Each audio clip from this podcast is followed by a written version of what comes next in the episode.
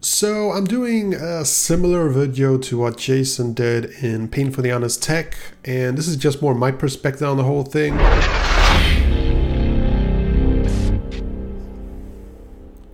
What's up, boys and girls? My name is Vin Jimfield. Hope you're having a smashing day. And if this is your first time to the channel, don't forget to hit that like button and subscribe. For the rest of you, thank you for joining me once again.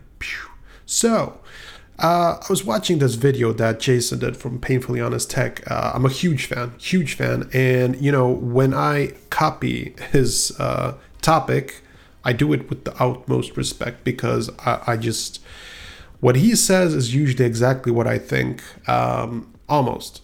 So I wanted to make this video as a complement to his video and he's covering the topic of why he's basically bothered why some people tend to compare PCs and Mac and they go like, "Oh, for the money that you spend on a Mac, you could get a PC for half the price with the same components."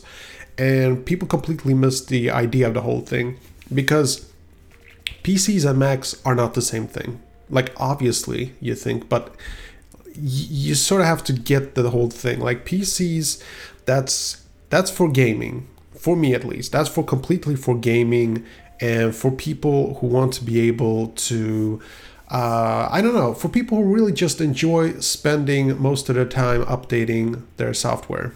Um, speaking mostly about Windows here. And Macs, I think, is more about uh, people who want simplicity and just to be able to start using a computer, start editing a video file, start uh, typing away, and not being interrupted by a whole lot of you know updates and stuff like that.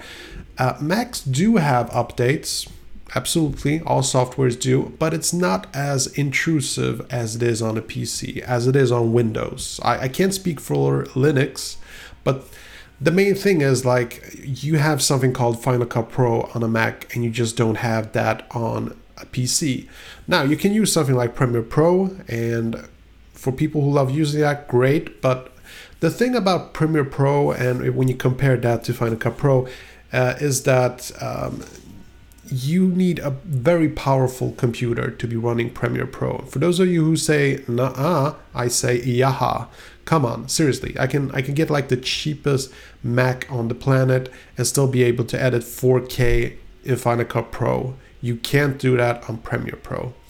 Now, I think that when you compare specs, it doesn't matter because the most important aspects of uh, you know deciding on getting a Mac is because you want the Mac OS experience, and you can't run Mac OS on a PC unless you build a Hackintosh, which uh, which is a bit of like a you know you're you're not supposed to, and it's not exactly hassle free. Like when I build a Hackintosh, I could not get Wi-Fi working on it. Now, recently I did something very interesting. I've started recording my videos using OBS Studio and I really love that software and it enables me to work very, very effective. That's why I like using it. Now, I had an option here.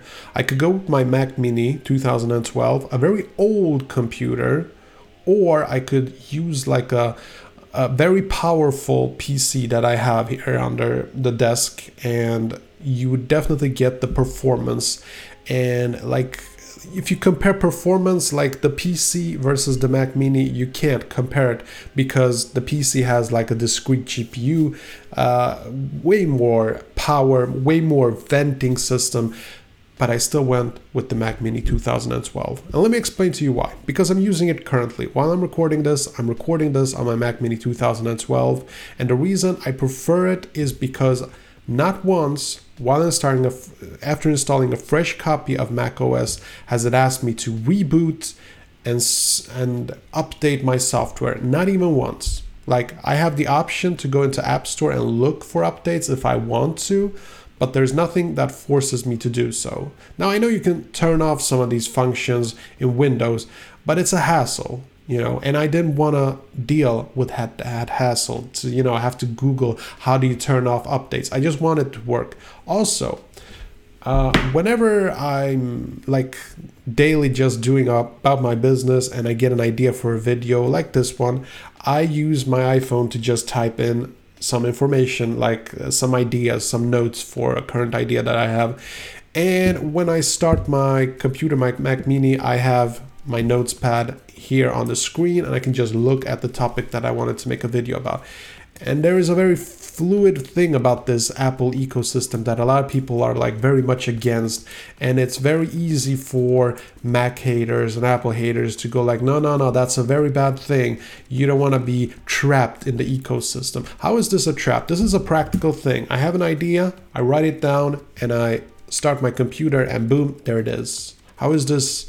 Not practical. Now you can you can definitely get this workaround on a PC. I'm not saying that you can't. You can use like Google Docs, stuff like that. Absolutely. There are several apps, several solutions, but there is a fluidity to it that I think that uh, Mac users prefer. And I'm gonna end this video saying exactly as uh, Jason said in Painfully Honest Tech, and that is Mac users don't want a PC. That's the difference. All right, it doesn't matter if it's cheaper to build a PC. We don't want it. We don't want to use Windows. Okay, uh, I have like a USB with Windows on it, and I just refuse to put it on because I hate Windows. I hate Windows 10. It just does not work for me. I hate the interruptions, the updates, and all of that. So it's just not for me. And the idea that people still to this day compare PCs to Macs, wow, that's it's funny. That's what it is.